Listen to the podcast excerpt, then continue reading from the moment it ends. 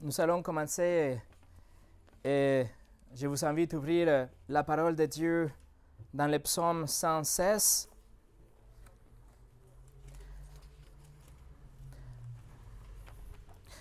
Dans le psaume 116 qu'on a commencé la dernière fois, la semaine passée. Le psaume 116. Et comme vous le savez, nous étudions la première épître de Pierre depuis un certain euh, temps maintenant. Et nous avons euh, fait un détour pour euh, regarder ces psaumes magnifiques que, comme on a vu la dernière fois, ils nous montrent une autre perspective du même esprit de la première épître de Pierre. En fait, le premier chapitre de l'épître de Pierre nous donne une base théologique pour après faire l'application et nous, poser, nous donner des commandements. Donc d'abord, qui nous sommes en Christ, le merveille de notre salut, la vérité de l'Évangile, et ensuite nous avons le demande de Dieu, comment nous devons répondre à l'Évangile? Voici donc un résumé rapide de ce que nous avons vu la semaine passée.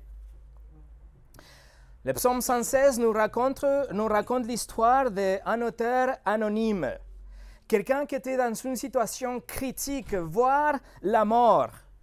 Il était dans une situation où il était dans la détresse, il était dans, la, dans l'angoisse, le chagrin. Il n'avait pas le, euh, le recours pour pouvoir s'échapper. Il était vraiment contre le mur. Mais il a fait humblement appel à Dieu. Et Dieu a montré sa grâce et sa justice et sa compassion envers lui et l'a sauvé, non, non seulement physiquement, mais aussi spirituellement. Alors la chose la plus pire que pouvait jamais lui arriver a été empêchée par la bonté de Dieu. Et à, part ça, en plus de ça, Dieu le comble de sa bénédiction. Dieu le protège. Dieu le, donne sa bénédiction et, sa provision et donne un sens à son existence même. Alors le psalmiste décide de se prêcher à lui-même. Il se regarde comme si euh, euh, dans le miroir et il se rappelle à chaque fois les vérités de la grâce de Dieu dans un monde où tous les hommes, il arrive à la conclusion, tous les hommes sont des menteurs. Le psalmiste était tellement reconnaissant, tellement touché par la grâce de Dieu et la bonté de Dieu, le fait que Dieu a entendu son cri, qu'il a répondu, qu'il a sauvé. Et maintenant, son cœur est, rempli avec un amour pour lui, pour le Dieu qui a montré miséricorde, qui l'a sauvé. Verset 1, J'aime l'Éternel. Verset 6, Il m'a sauvé. C'est ce que nous avons vu jusqu'à présent. La première moitié de ces psaumes, de psaumes sur ce que Dieu a fait pour le psalmiste, je vous encourage vraiment de regarder le message de la semaine passée pour pouvoir comprendre la fondation et la raison pour le message d'aujourd'hui, de ce qu'on va voir aujourd'hui.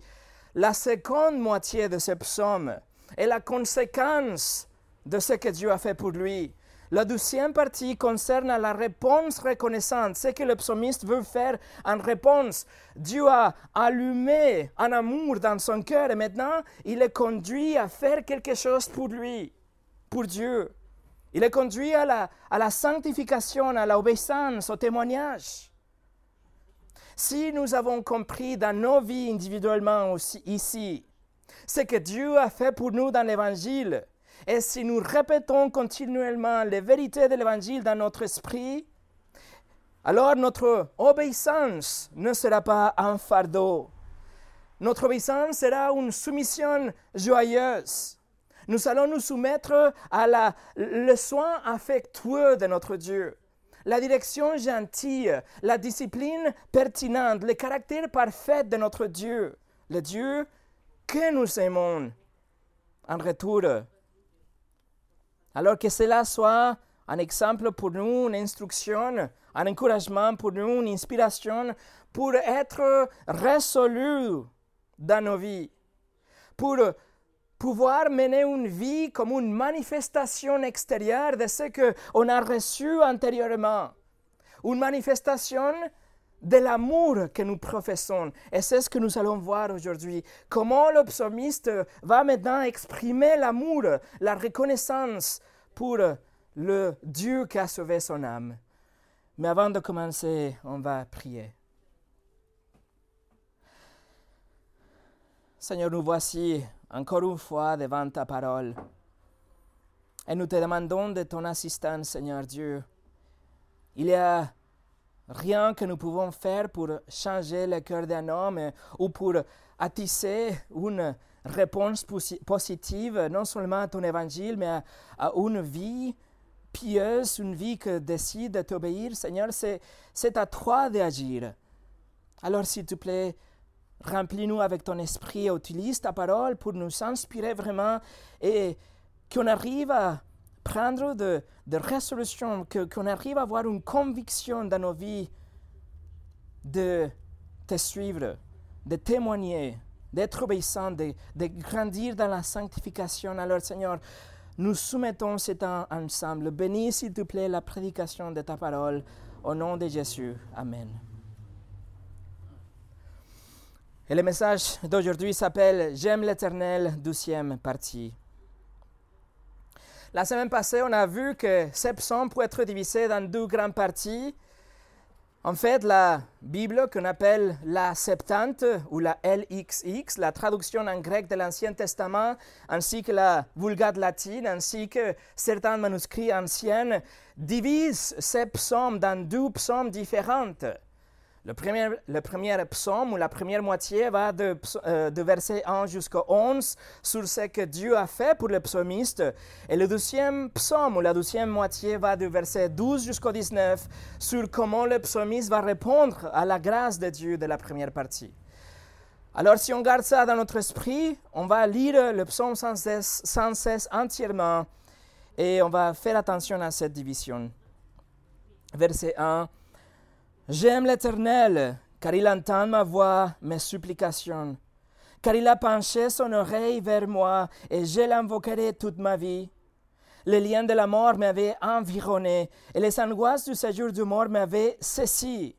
J'étais en en proie à la détresse et à la douleur, mais j'invoquerai le nom de l'Éternel. Ô Éternel, sauve mon âme. L'Éternel est miséricordieux et juste.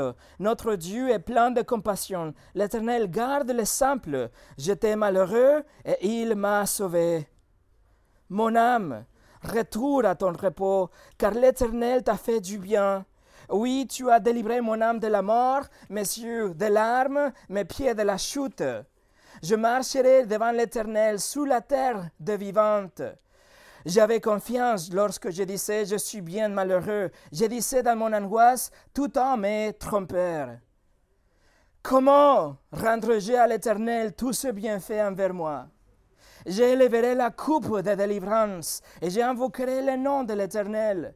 J'accomplirai mes vœux envers l'Éternel en présence de tout son peuple.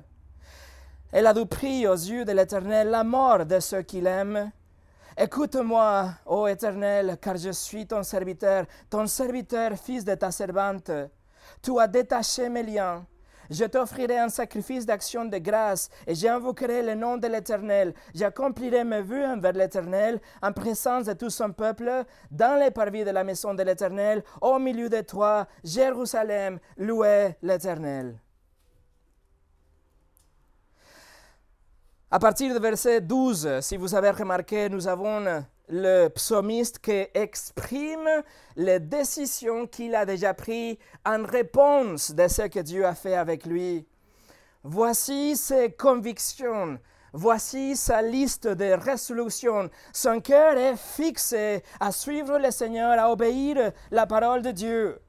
Ces versets, à partir du verset 12, sont remplis avec des verbes dans les imparfaits en hébreu qui expriment des décisions, euh, des actions décisives plutôt. C'est comme si le psalmiste se donne des ordres à lui-même.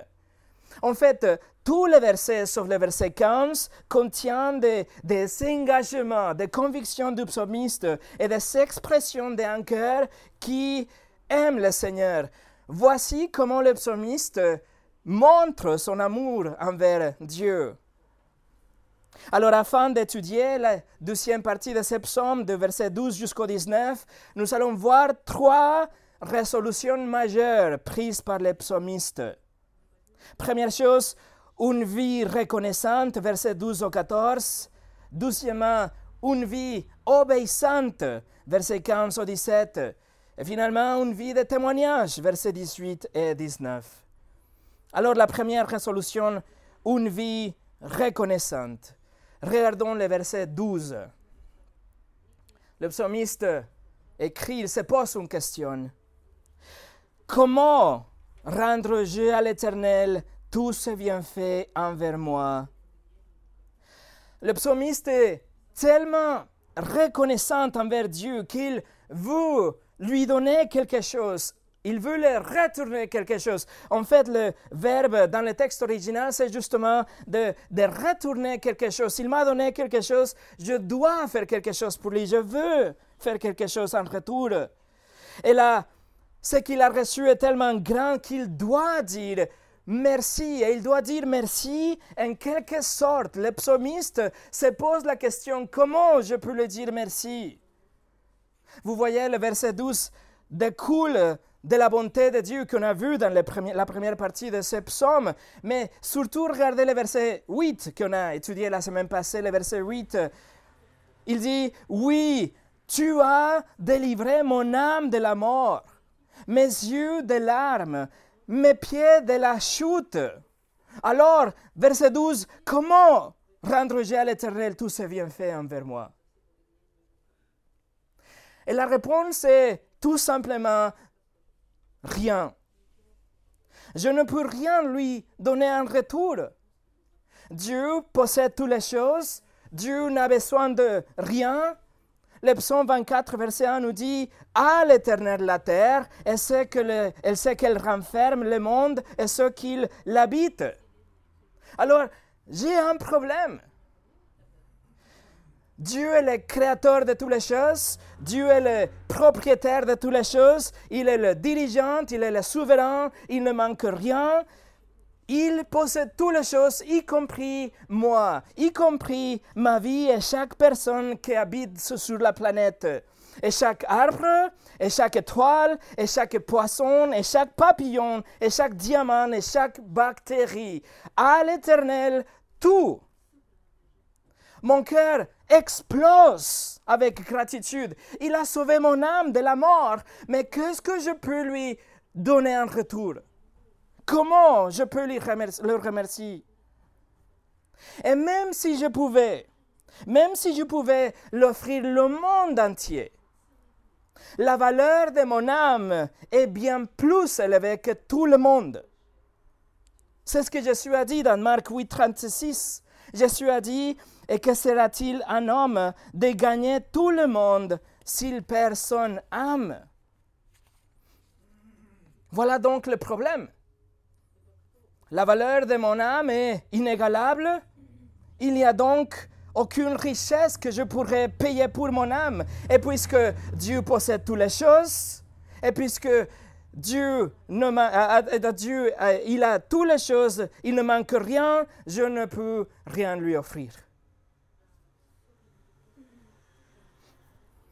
Non seulement Dieu a épargné le psalmiste de la mort dans une occasion particulière, non seulement il sauve nos âmes éternellement de la conséquence de notre péché, mais aussi le psalmiste souligne dans le verset 12, il écrit que Dieu a fait preuve de générosité à son égard. Il écrit tous ses bienfaits, toutes les choses que Dieu a fait pour moi. Et mes amis, ce verset nous invite à fermer les yeux pour quelques moments et, mettre nos vies devant, devant nous comme si c'était un film. Et voir toutes les choses, réfléchir et reconnaître combien Dieu été bon avec nous, combien Dieu était généreux avec nous. Pensez à tous ses bienfaits. En commençant par en commençant bien sûr par le salut de nos âmes, mais aussi chaque bonne chose que Dieu nous a donnée. Comme Jacques chapitre 1 écrit que toutes les choses, toutes les bonnes choses sont un cadeau du Père. Nos familles, la nourriture, les sourires, un temps de paix en ce moment, les vêtements, la santé, des amis, l'amour, les chiots, une douche chaude, du pain frais, une église où la parole est prêchée, des yeux pour voir la mer, pour voir les chutes d'eau, des oreilles pour entendre les oiseaux le matin, la pluie et les tonnerres. Et tellement des autres choses, deux mille autres choses que parfois on prend comme acquis, mais ils sont des cadeaux de Dieu. Ce sont les bienfaits de Dieu. Écoutez, l'attitude du psalmiste ici, ce n'est pas de, mettre en question le caractère de Dieu et dire, mais pourquoi tu m'as fait passer par la mort? Pourquoi j'ai eu des moments difficiles? Le psalmiste, il, est, il, il, veut exprimer la gratitude pour les bons moments, pour le temps béni. Il ne dit pas, mais pourquoi j'ai tant souffert dans ma vie? Il dit, mais pourquoi tu m'as tellement béni dans ma vie? Et le problème subsiste. Que puis-je leur rendre? Donc le psalmiste arrive à une première résolution. Verset 13. Il écrit, J'élèverai la coupe de délivrance et j'invoquerai le nom de l'Éternel. Pour comprendre ce verset, il faut savoir que le peuple d'Israël donnait une offrande liquide à Dieu. C'était une euh, euh, libation prescrite par Moïse dans l'Ancien Testament. Mais après toutes les autres offrandes que le peuple d'Israël euh, faisait à Dieu, donnait à Dieu, ils se réunissaient aussi ensemble et ils mangeaient il buvait et il célébrait la bonté de Dieu. C'était une offrande de remerciement. C'était une célébration de gratitude, un peu comme ce que nous on fait quand on célèbre l'anniversaire de quelqu'un et on se souvient de la bonté de Dieu avec la personne. C'était une fête pour reconnaître la bonté de Dieu, comme la fête de Thanksgiving d'ailleurs. Et le maître de cette célébration, le maître de ce festin prendrait, prendrait une coupe et il bénissait solennellement le nom de Dieu et le remercie pour ses bienfaits, pour toutes les choses qu'il avait reçues dans la vie. Et après, il faisait passer la coupe parmi les invités. C'est ce qui s'est passé dans 1 Chronique, le chapitre 16, avec David. Une fois qu'il a ramené l'arche à Jérusalem, c'est ça, c'est une fête de gratitude.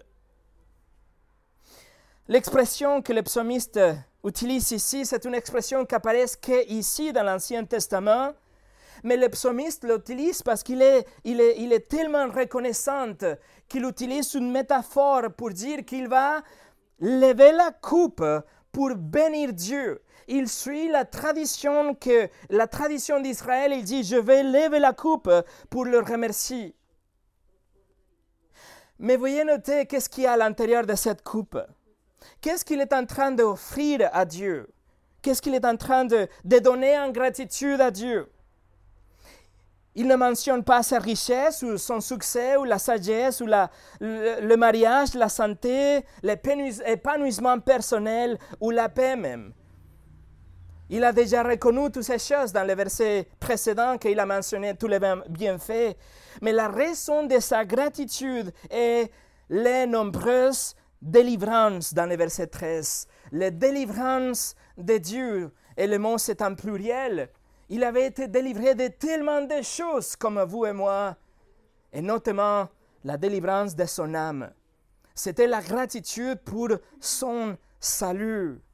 Et alors, il prend la coupe et il lève la coupe du salut et il rend grâce.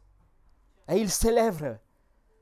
Et il dit, je t'offre c'est que tu m'as donné mon salut.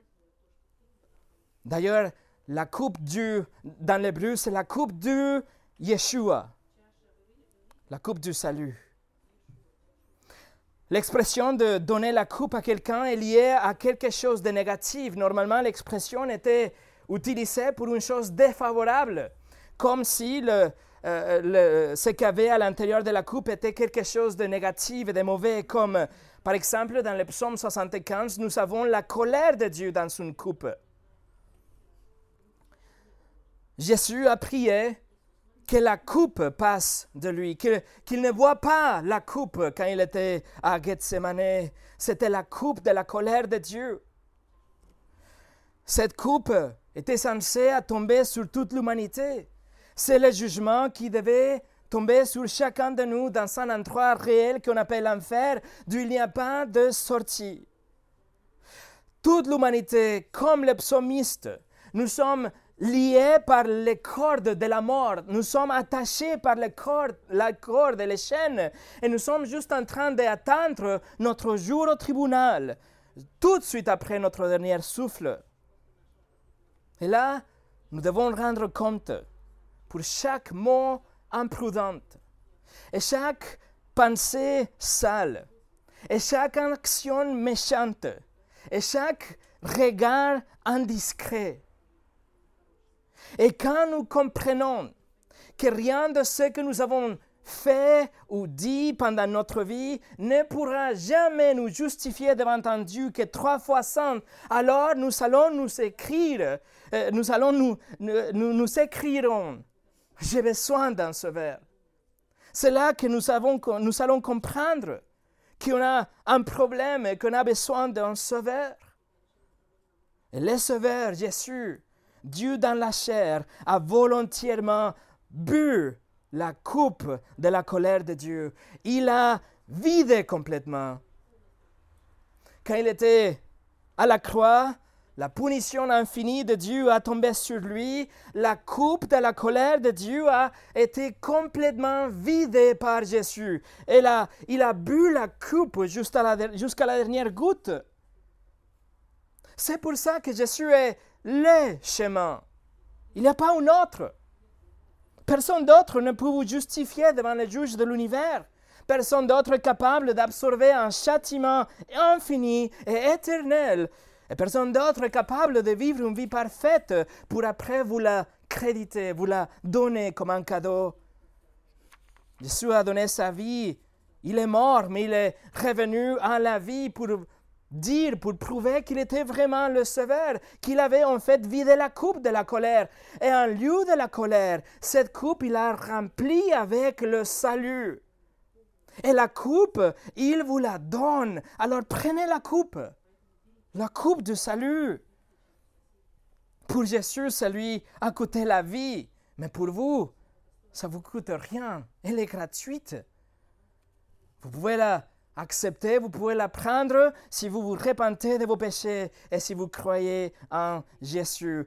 La coupe sera à vous. Et la coupe sera toujours pleine. La coupe ne sera jamais sèche, vide. La coupe va toujours vous satisfaire. La coupe sera toujours douce pour votre âme. La coupe a votre nom gravé dessus et personne ne pourra jamais la prendre. La coupe ne sera jamais brisée ou cassée. C'est une coupe éternelle et gratuite pour vous.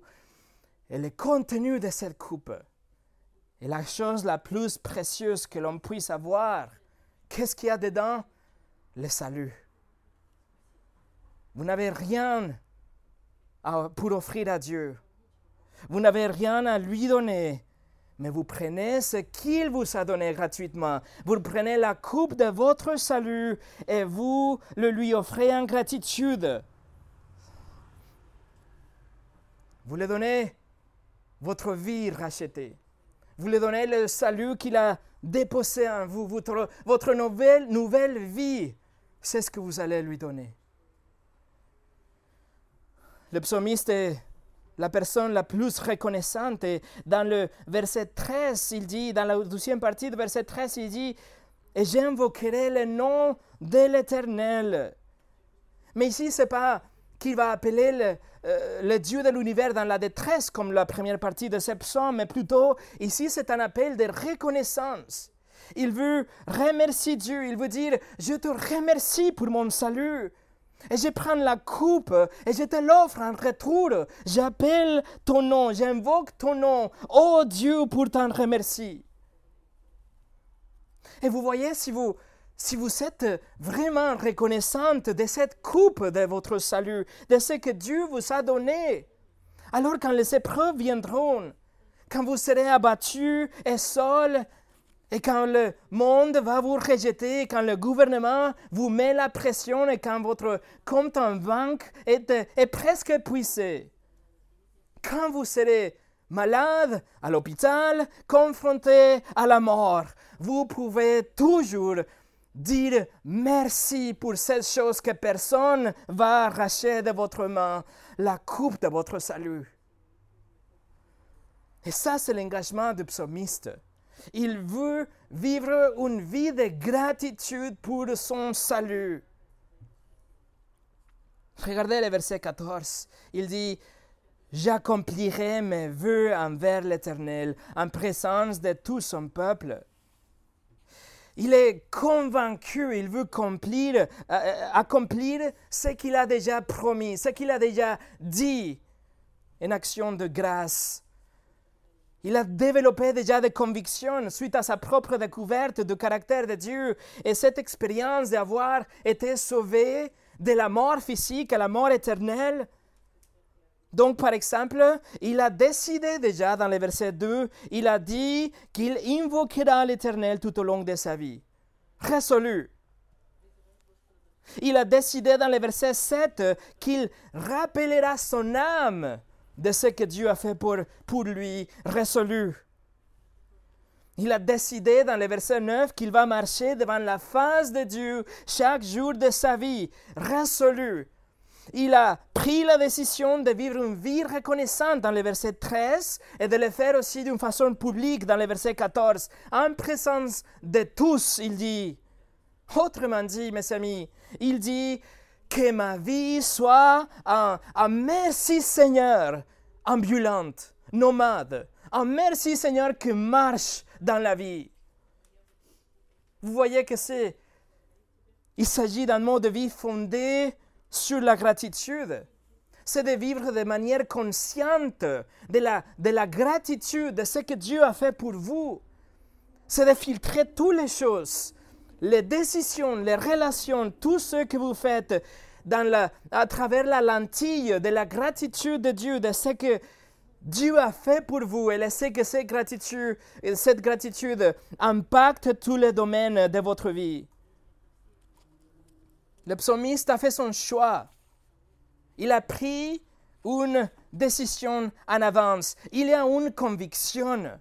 Il est résolu. Il ne bougera pas malgré les circonstances. Il est convaincu par l'amour pour son Dieu. Il aime Dieu. Il est convaincu. Et maintenant, il va se rappeler de toutes ses bontés. Donc, l'amour sera à chaque jour plus grande, plus grande, attissé plus fort et sa conviction ne bougera pas. Il ne s'agit pas d'une résolution de nouvelles que vous faites en janvier et vous oubliez en février. Ici, le psalmiste a pris une décision, c'est un engagement à vie. C'est une dette qu'il a acquis, c'est un contrat qu'il a signé, c'est un marathon qu'il doit terminer. Il est tellement reconnaissant qu'il va répéter la même phrase dans le verset 18. Cet, engagement d'acquitter ses de, de, garder ses promesses. Et voilà comment la gratitude mène à l'action, à l'obéissance. Numéro 2, une vie, obéissante. Une vie obéissante. Regardez le verset 15. Elle a prix aux yeux de l'Éternel la mort de ceux qui l'aiment. Le psalmiste est en train de parler de la mort ici et il sait bien de quoi il parle. Il était là. Il était sur le point de, de, mourir. Il était au point le plus bas de sa vie. Il était dans la détresse et l'angoisse. était euh, presque dans le séjour de mort. Il écrit dans le verset 3, le Sheol. Il ne portait aucune armure pour se protéger. Il, il n'avait aucune couronne ou des médailles ou des diplômes ou de l'argent pour l'habiller.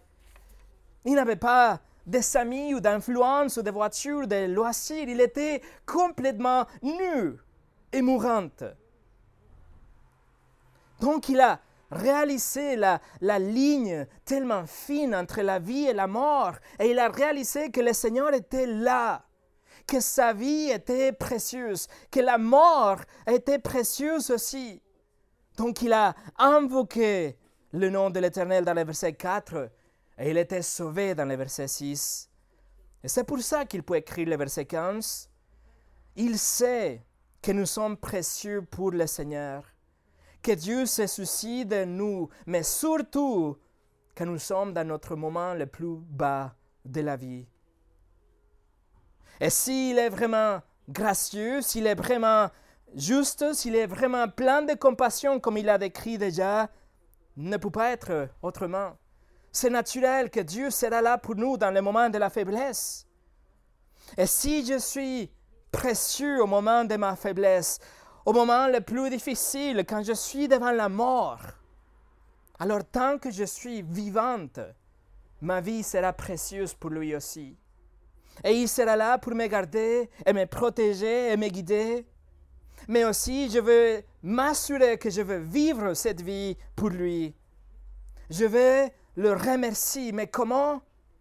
Par l'obéissance. Par l'obéissance. Regardez le verset 16. Il dit, Écoute-moi, ô Éternel, car je suis ton serviteur ton serviteur, fils de ta servante, tu as détaché mes liens. En fonction de votre traduction, le verset 16 contient l'interjection Oh. C'est écrit Oh éternel ou Oh Yahvé. Et cela donne, cette interjection donne du poids à ces versets. C'est le psalmiste qui veut exprimer son cœur. Il veut que nous sachions qu'il est vraiment là. Il est en train de vider son cœur dans ces psaumes. Et il dit avec toute sincérité, avec tout son cœur, je suis ton serviteur. Je l'affirme. Et le, le psalmiste s'efforce tellement de transmettre cette idée et cette conviction qu'il répète la phrase. Vous avez vu? Verset 16, il dit, Ô Éternel, je suis ton serviteur, ton serviteur, fils de ta servante. Et la question est pourquoi il est tellement enthousiaste à ce sujet, pourquoi il est, il est tellement content de dire je suis ton serviteur, ou plutôt littéralement je suis ton esclave. Pourquoi Parce que il sait qu'il est un esclave d'un bon maître. Nous sommes des esclaves d'un bon Seigneur, quelqu'un qui nous protège, quelqu'un qui pourvoit pour nous, qui nous aime, quelqu'un qui nous guide, qui nous nourrit, qui, nous guérit, quelqu'un qui nous adopte, quelqu'un qui nous donne un héritage aussi. Nous aimons notre Maître. Il est tellement bon. Nous aimons notre Maître et donc nous l'obéissons avec joie. Jésus a dit dans Jean 14, 15, Si vous m'aimez, gardez mes commandements. Vous voyez, amour, obéissance. Vous et moi, nous étions des esclaves de la mort, nous étions des esclaves du péché.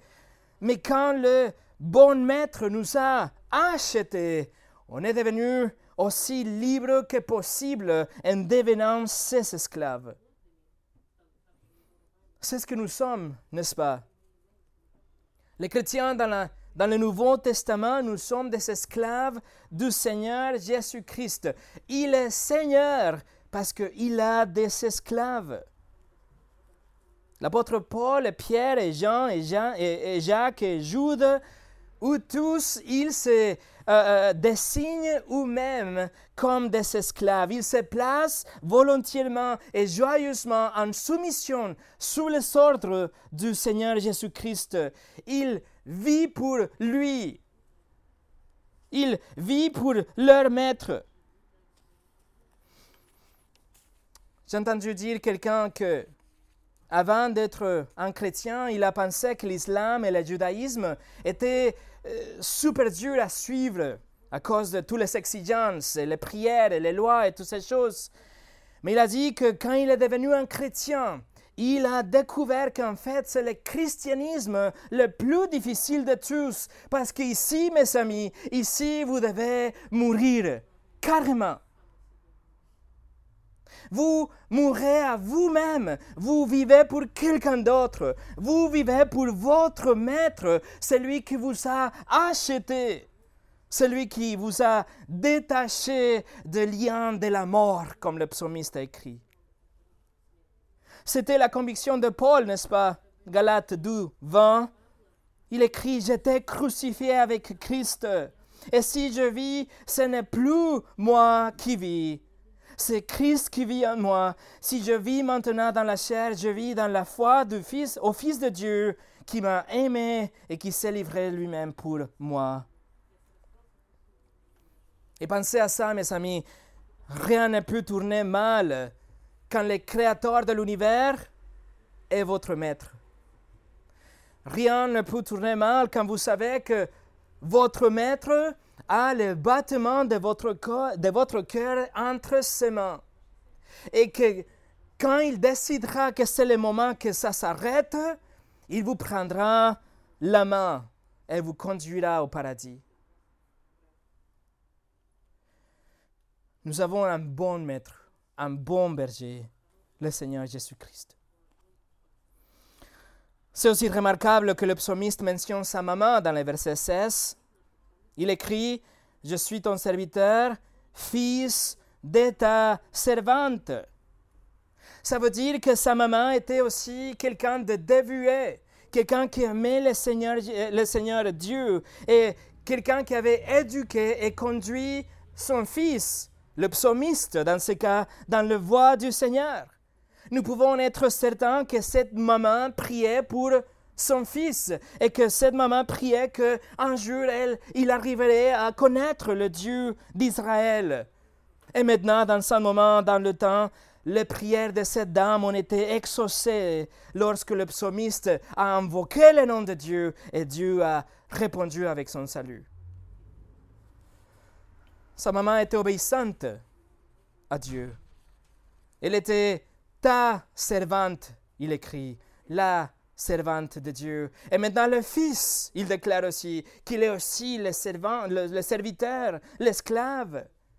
Vous voyez comment la gratitude mène à l'obéissance. La maman était l'esclave et maintenant le fils est tellement reconnaissant qu'il dit moi aussi. Et cela m'a fait penser à tous les mamans qu'on connaît dont leurs enfants ne sont pas sauvés mais vous voyez un exemple de la bonté de Dieu en réponse de la prière d'une maman pieuse. Le psalmiste est maintenant volontairement attaché à Dieu.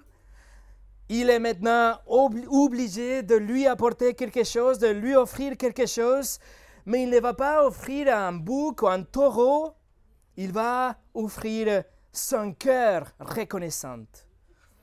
Regardez le verset 17 je t'offrirai un sacrifice d'actions de grâce et j'invoquerai le nom de l'Éternel.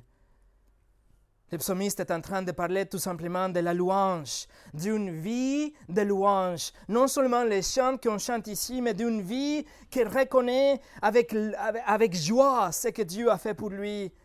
C'est un continu appel à appeler le nom de l'Éternel. C'est un appel à à la prière, mais aussi à la louange. Mais c'est des prières de, reconnaissance plutôt que de requête. C'est de vous prosterner devant le Seigneur et passer du temps juste à lui dire merci pour tes bienfaits, merci pour mon salut. Et avoir cette même attitude, attitude dans tous les domaines de la vie. Vous voyez comment le psalmiste est un esclave, mais il est un esclave heureux. L'esclave n'obéit pas contre cœur, mais il obéit de tout son cœur en fait. Il dit, n'importe quoi tu, tu, vas me demander à faire, même si c'est difficile, même si je transpire, même si je pleure, je vais te suivre, je vais t'obéir parce que je t'aime, mon maître. La première épître de Jean, chapitre 5, verset 3, nous dit, L'amour de Dieu consiste à garder ses commandements et ses commandements ne sont pas pénibles. L'amour de Dieu rend l'obéissance quelque chose de souple, avec joie. Vous allez vous soumettre. J'ai mentionné que ce psaume fait partie du psaume Hallel, le psaume de, euh, à partir de 113 jusqu'au 118, que c'était le psaume pour euh, euh, fêter le Pâques. C'était, il s'était chanté en fait pendant la célébration de Pâques. C'était la, la reconnaissance de la délivrance du peuple d'Israël de l'Égypte. Cela, cela signifie que le Seigneur Jésus a chanté le psaume 116 la nuit où il était trahi et arrêté. Matthieu 26, verset 30 nous dit, après, après avoir chanté les cantiques, voilà le, le psaume Hallel, le, le cantique de Pâques, ils se rendirent à la montagne des Oliviers. Le Seigneur Jésus était la expression maximale de l'amour de Dieu, de l'amour pour Dieu. C'est un amour parfait, c'était l'amour éternel, l'amour réel, agapé. Mais c'est un amour, mes amis, qui ne n'arrête pas avec des paroles, de, belles paroles, comme le psalmiste dans le verset 1 qu'il a écrit J'aime l'Éternel. Non, l'amour de Jésus pour son Père s'exprime et s'accomplit dans la soumission, dans la obéissance, dans le déni de soi-même. Il était obéissant et obéissant au point de mourir sur la croix. Spurgeon a écrit La gratitude la plus élevée est celle qui rend méticuleusement obéissance à chaque commandement de Jésus-Christ. Et numéro 3, une vie de témoignage. Troisième résolution, une vie de témoignage. Les résolutions du psalmiste ne sont pas quelque chose de privé, puisqu'il n'existe telle chose comme un disciple secret, parce que si nous aimons notre maître en vérité, éventuellement cet amour sera fait public, exprimé d'une façon publique. Alors regardez les versets 18 et 19. J'accomplirai mes vœux envers l'Éternel en présence de tout son peuple, dans les parvis de la maison de l'Éternel, au milieu de toi, Jérusalem, louez l'Éternel. Si vous avez remarqué, le verset 18 est identique au verset 14. Mais ici, nous avons l'impression que le psalmiste ne parle pas de tout simplement vivre une vie où euh, il sera reconnaissant avec ses actions et sa vie, mais plutôt ici, c'est le psalmiste qui est, il est engagé à ouvrir sa bouche.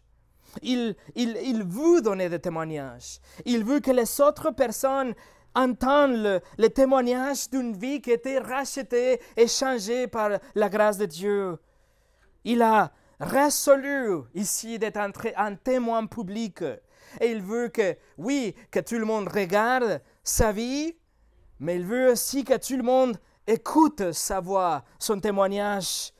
Et il dit qu'il le fera dans l'endroit le plus public, le plus fréquenté de la nation, c'est-à-dire le temple de Jérusalem dans le verset 19.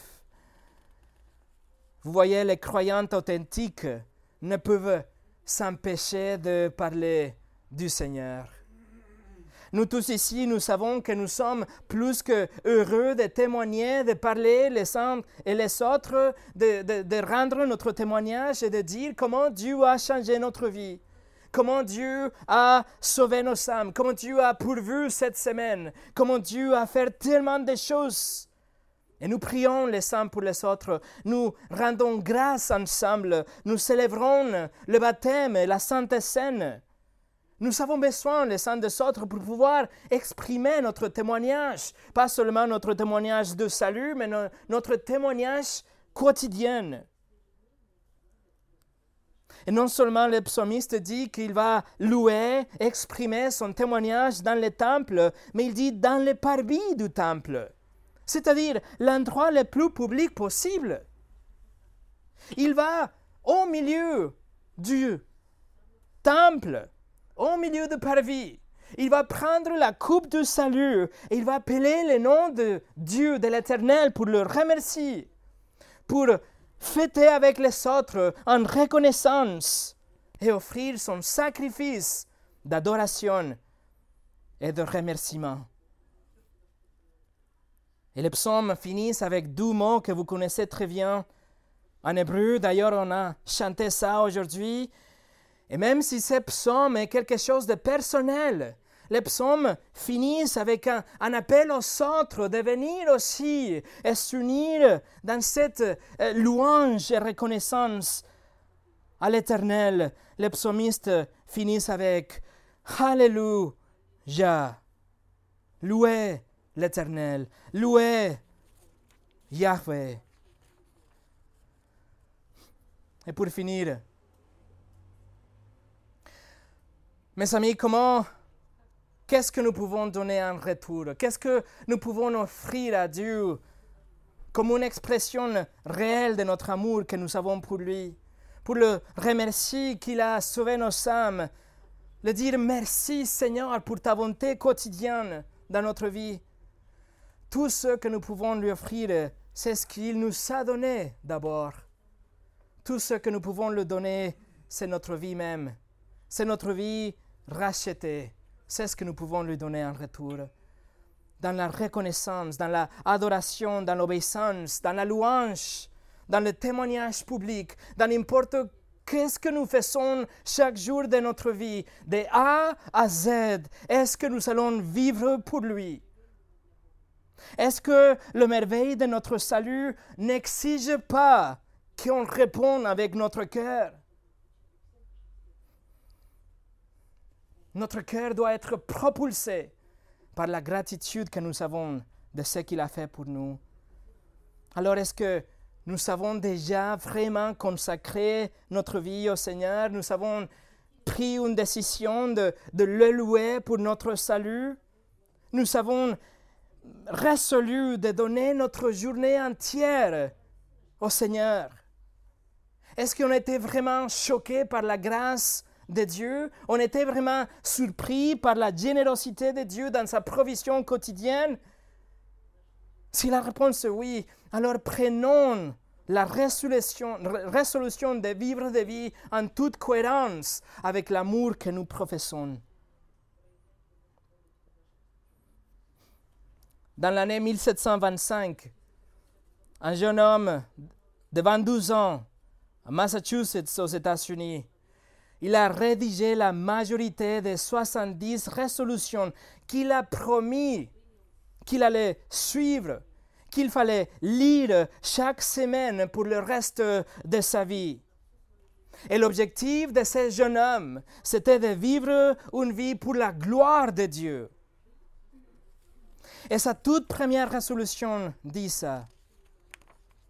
Résolu, résolu de faire tout ce que je conçois comme étant le meilleur pour la gloire de Dieu, pour mon propre bien, bénéfice et plaisir pendant toute ma vie, sans tenir compte du temps, que ce soit maintenant ou n'importe quand dans le futur.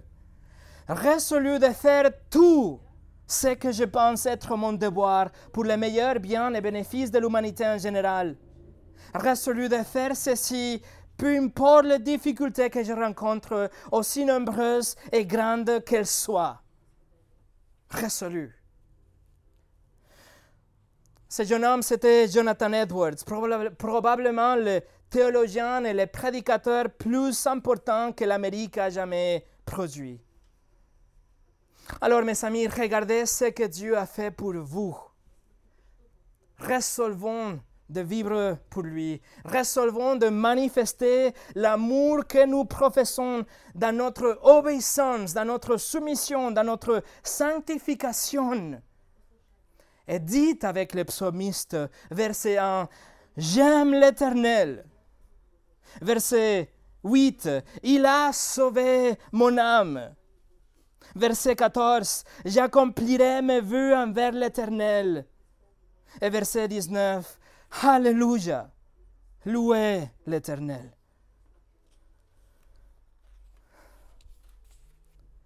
Prions ensemble.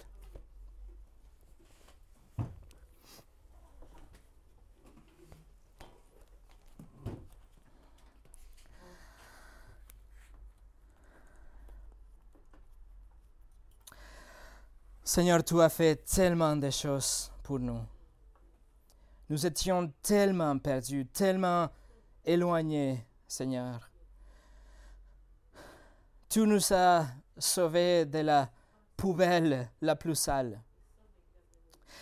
Et maintenant, tu nous as assis à la table du roi. Seigneur, pour ça, nous te disons merci.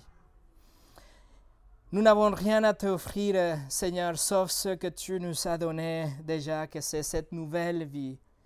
Une vie où nous pouvons t'appeler Père, où nous pouvons t'appeler dans la détresse, mais aussi nous pouvons nous rapprocher de toi avec notre cœur reconnaissant. Et c'est ce que nous voulons t'offrir, Seigneur.